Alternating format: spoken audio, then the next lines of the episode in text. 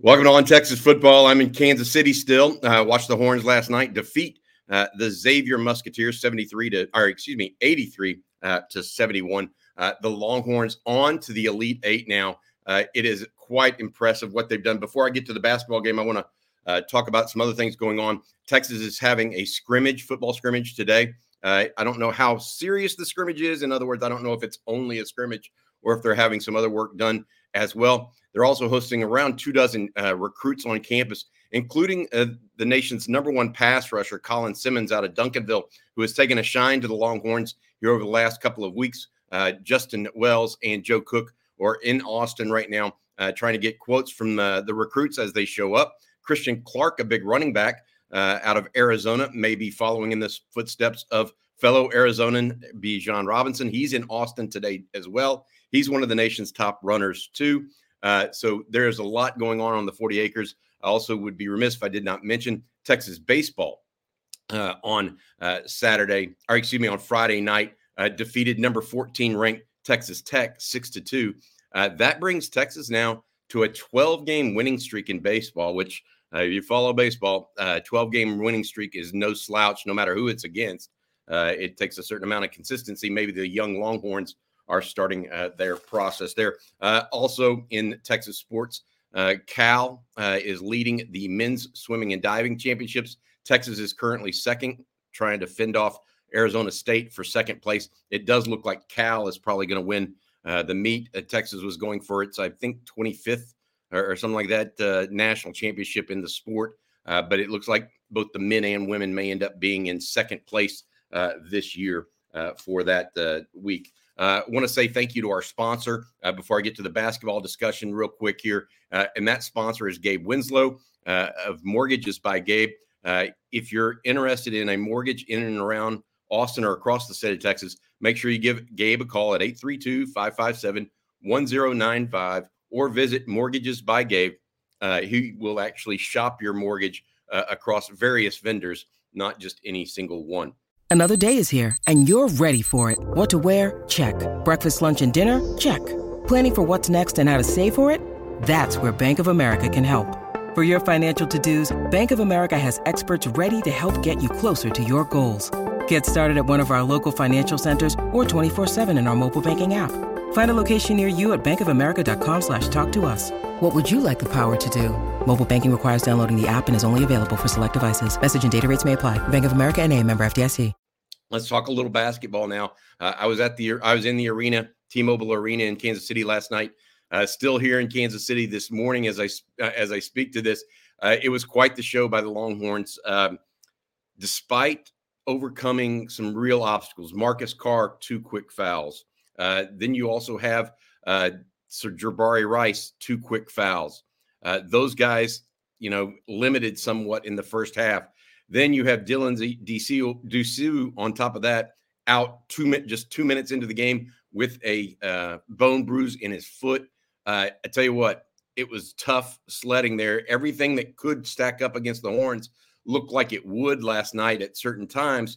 But the Horns rode hot shooting all night long, 52% from the field goal range, 58% from three-point range.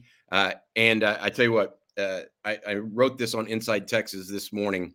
I felt like the 2 major differences in the game for Texas were twofold. One, Texas is much more physical than Xavier.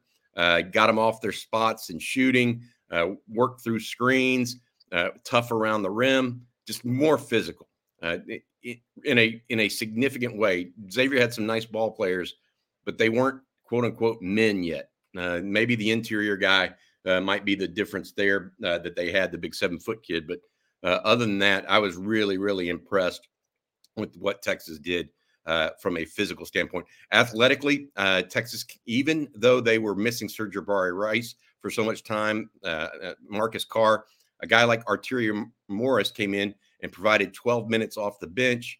Those 12 minutes resulted in 2 steals and 1 blocked shot. So even when Texas had to go to its bench, it wasn't going to an inferior athlete, maybe like Xavier was at times as well.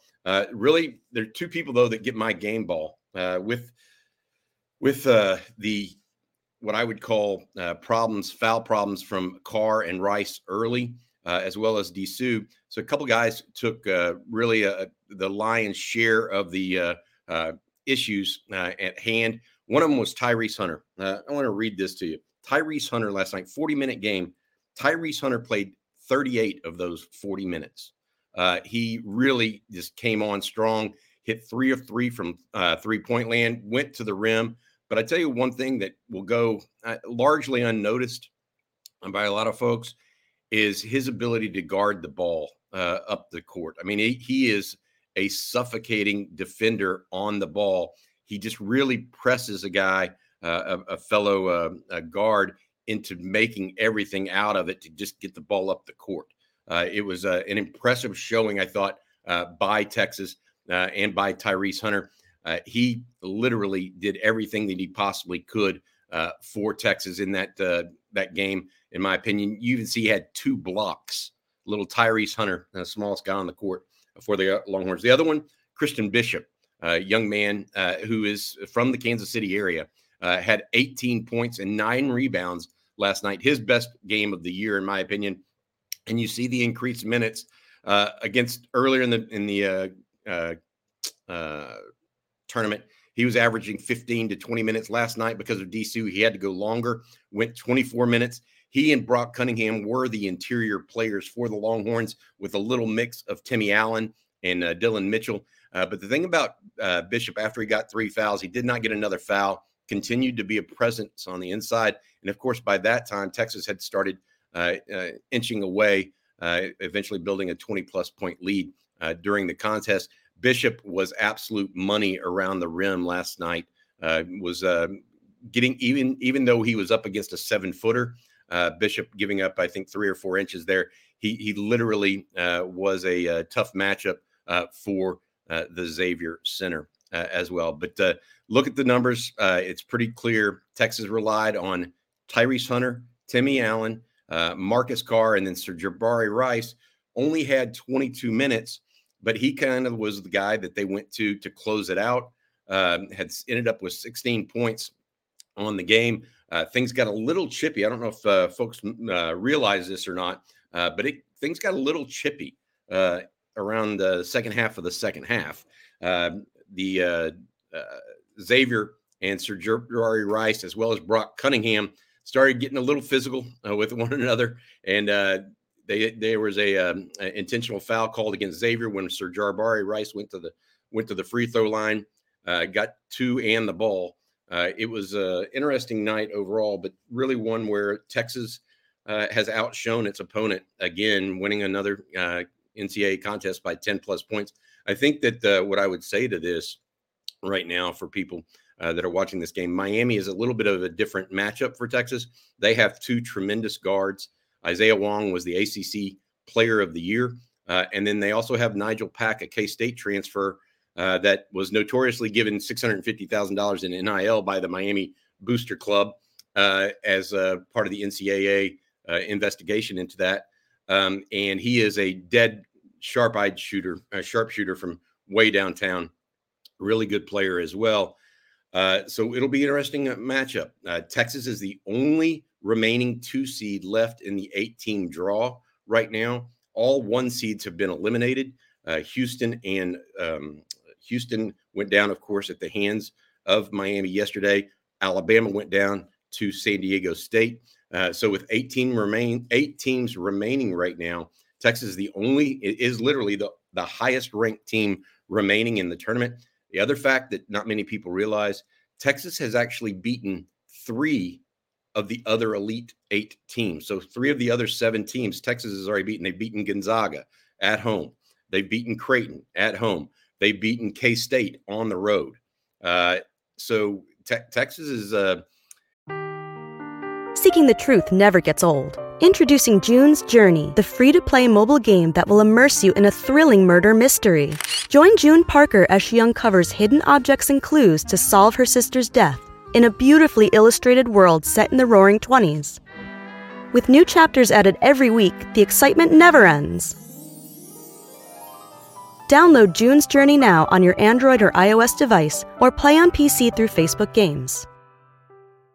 you know, I'm not saying Texas is the favorite here by any stretch in the rest of the way. And I would never say that, because I think that basketball is one of those sports where one guy gets hot on a night and it's over. But I tell you what, the Longhorns look like a complete team, even winning without Dylan Disu last night. Just a really terrific performance, I thought. Well-rounded performance by the Longhorns. They got into foul trouble. They lost Disu, but they still powered through. I thought Tyrese Hunter and Christian Bishop really deserve the game balls on that. Now, Texas plays Sunday, this coming Sunday, against Miami in Kansas City again at 4:05. So mark your calendars and clocks, and before you go to Sunday night church, make sure you maybe watch Longhorns at 4:05 on Sunday for those of you guys that do that. Other news, I want to move on to the recruits. 24 recruits on campus right now. Texas in a situation where they are still trying to get a hold on who all they want to offer. Not necessarily who all they want to offer, but who all they really want to pursue in this class. A lot of out-of-state players in for this scrimmage today that the team is having. Going to be a scrimmage, and then the recruits will visit with the coaches. They'll have some stuff going on. If you've gotten a chance, make sure you watch read the article from Jake Longy of Inside Texas. He talks about what exactly goes on an official visit to the University of Texas, or a spring recruiting trip to the University of Texas. That's a good read for those people that are interested in that sort of stuff. That looks like it's going to be it. Colin Simmons was one of those guys we're waiting to hear from, by the way, the edge rusher out of Duncanville that is just so talented at a position that Texas has not. Texas has recruited okay at that position the last couple of years, but they do not have that five-star wow guy on the roster quite yet. So we'll have to wait and see. All right, from Kansas City, I'm Bobby Burton. What a night it was last night for the Longhorns in Kansas City. The Longhorns beating Xavier, headed to the Elite Eight for the first time since 2008. The Longhorns outclassing Xavier 83-71.